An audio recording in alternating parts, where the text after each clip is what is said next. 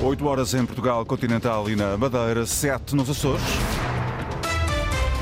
Em destaque nas notícias. Mantém-se a distância entre a AD e PS, mas as duas forças políticas perdem fôlego na nova sondagem da Universidade Católica para a Antena 1, RTP e Jornal Público. Lucram, aparentemente, os partidos mais à esquerda, mas o número de indecisos também aumenta. Contra o idadismo é lançado esta quinta-feira um manifesto para alertar para outros problemas dos idosos. Não só as pensões e o complemento solidário preocupam esta franja da população. A esta hora, 12 graus no Porto, 13 em Lisboa, 14 em Faro, estão 16 em Ponta Delgada e 18 no Funchal. As notícias com Miguel Soares. A Aliança Democrática mantém a vantagem sobre o Partido Socialista face à última sondagem da Universidade Católica para Antena 1, RTP e Jornal Público, mas as duas forças políticas caíram nas intenções de voto e quem parece ter lucrado foram os partidos mais à esquerda e o PAN. Este novo estudo já faz uma distribuição do número de deputados e aí o que se percebe, João Vasco, é que AD e Iniciativa Liberal juntos ficam longe da maioria absoluta. AD e Iniciativa Liberal estão longe da maioria absoluta. O novo estudo da Universidade Católica mostra que, no melhor dos cenários, a Aliança Democrática e a IEL alcançam 106 deputados, menos 10 do que os necessários para a maioria absoluta.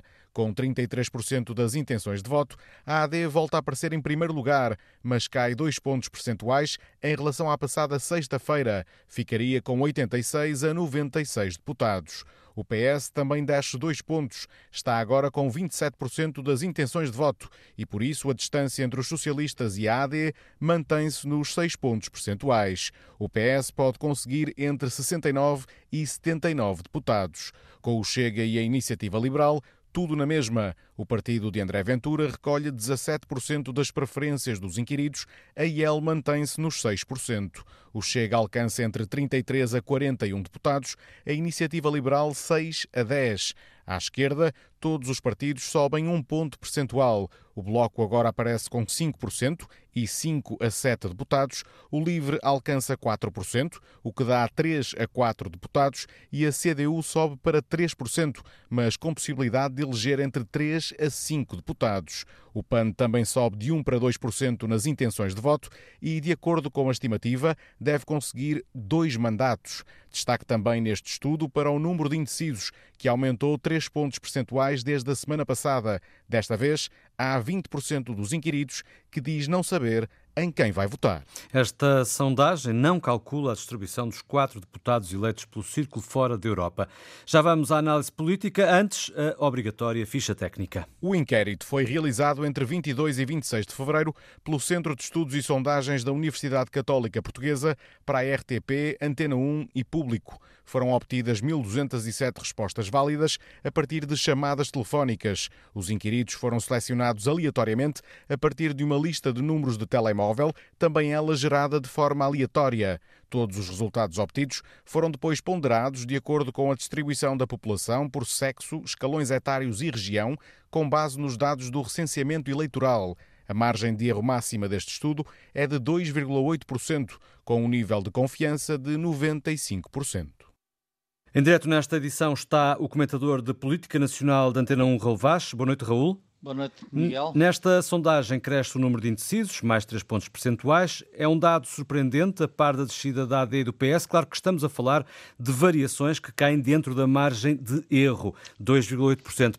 Portanto, podemos estar basicamente perante um resultado muito idêntico ao da última sondagem. Sim, é verdade. De qualquer das formas, Miguel, eh, existe trabalho aos dois líderes, o da AD uh, Luís Montenegro e o da, do Partido Socialista Pedro Nuno Santos. Ou seja, não estão a conseguir, na minha opinião, em face destes dados, uh, gerir os indecisos. Ou seja, à esquerda Pedro Nuno tem um problema, uh, à esquerda cresce à esquerda, o Bloco de Esquerda e o Partido Comunista, e isso tem alguma, uh, eu diria, leitura óbvia, ou seja, Pedro Nuno Santos não está a fazer o discurso do voto útil. À direita é evidente que Pedro Nuno, uh, Luís Montenegro provavelmente tem aquilo que tem que ter, ou seja, a AD mais a IL não terão maioria absoluta.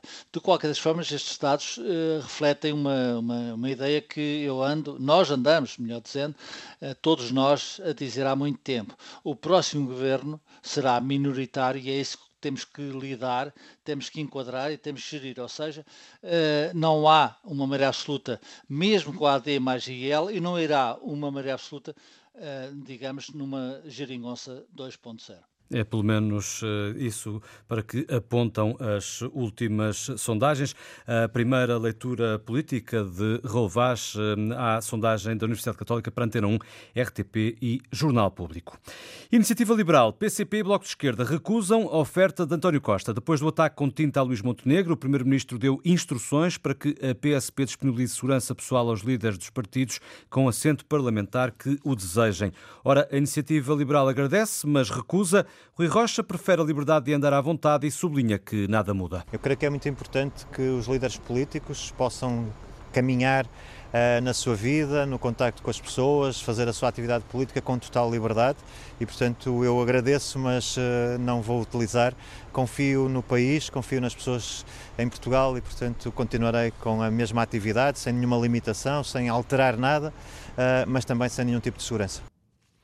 Quem também dispensa a segurança oferecida por António Costa é o secretário-geral do PCP, Paulo Raimundo. Temos nenhuma necessidade desse, dessas medidas. Uh, andamos muito, muito à vontade na rua, como tem assistido, portanto não há nenhuma dificuldade com isso. Não, e eu, eu não penso, sei que possa acontecer o mesmo. E eu penso que as, as expressões de discordância política que às vezes se manifestam devem se manter nesse sentido e, e tenho muito gosto até nesse debate, nesse confronto político, não tem passado disso.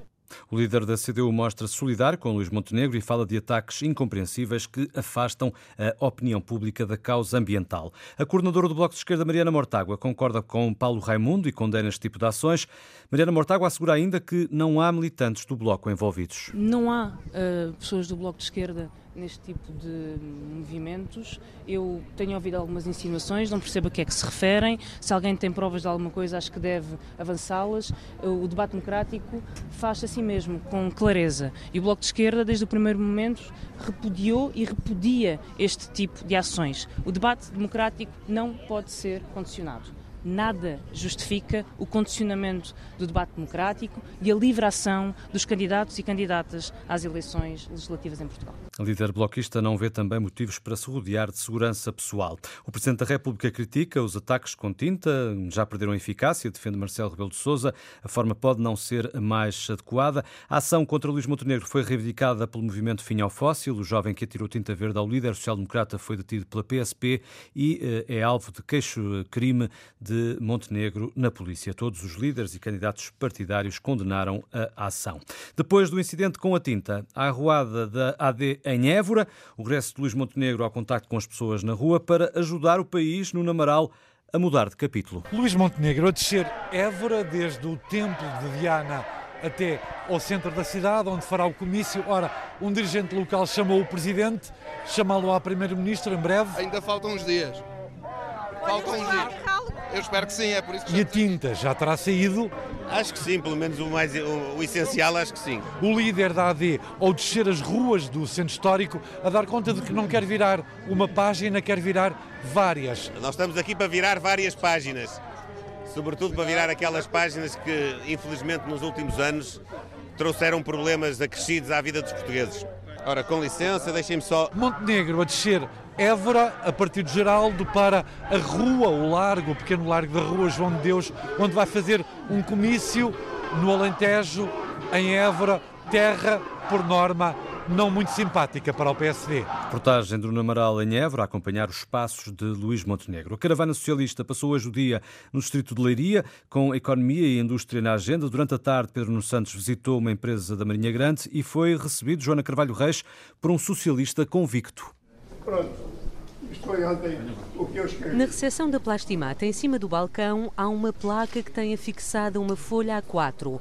Declaração está escrito no topo, mesmo abaixo da fotografia de Joaquim Matos. Já sabia que podia estar nervoso e não era capaz de se falar assim pronto está cá. Quase a fazer 92 anos, o fundador da empresa que fabrica acessórios de canalização quis mostrar o apoio ao secretário-geral. Esta declaração diz que eu que vivi os 40 anos de ditadura e os 50 anos de democracia, diz que eu sou um democrata desde pequenininho, não está ali escrito pequenininho, mas eu sou um democrata pequenininho, sempre fui do PS. E vê no Pedro Nuno Santos um, um futuro? Confio no Pedro Nuno Santos, mas vou-lhe dar um segredo.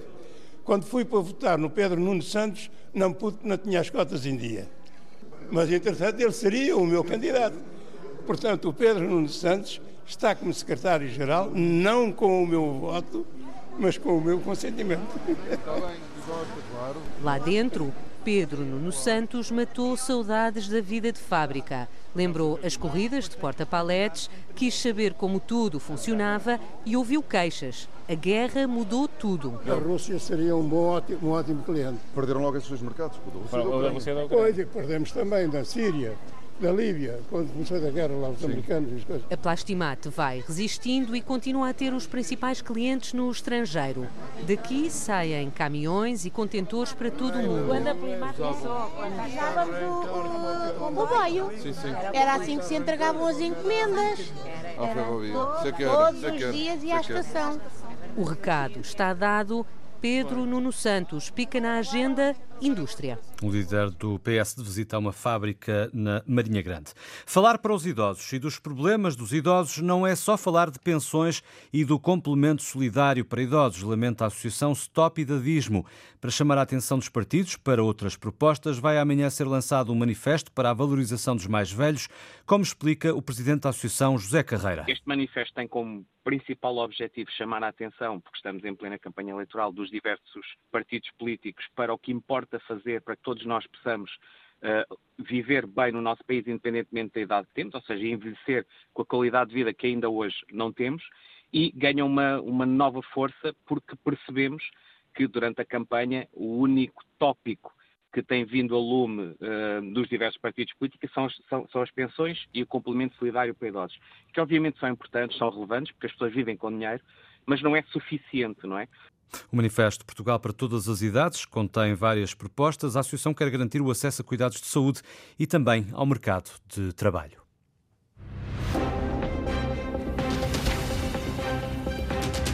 Está fechada esta edição com Miguel Soares. Simultâneo Antena 1, Madeira e Açores, RDP Internacional. Informação em permanência em notícias.rtp.pt.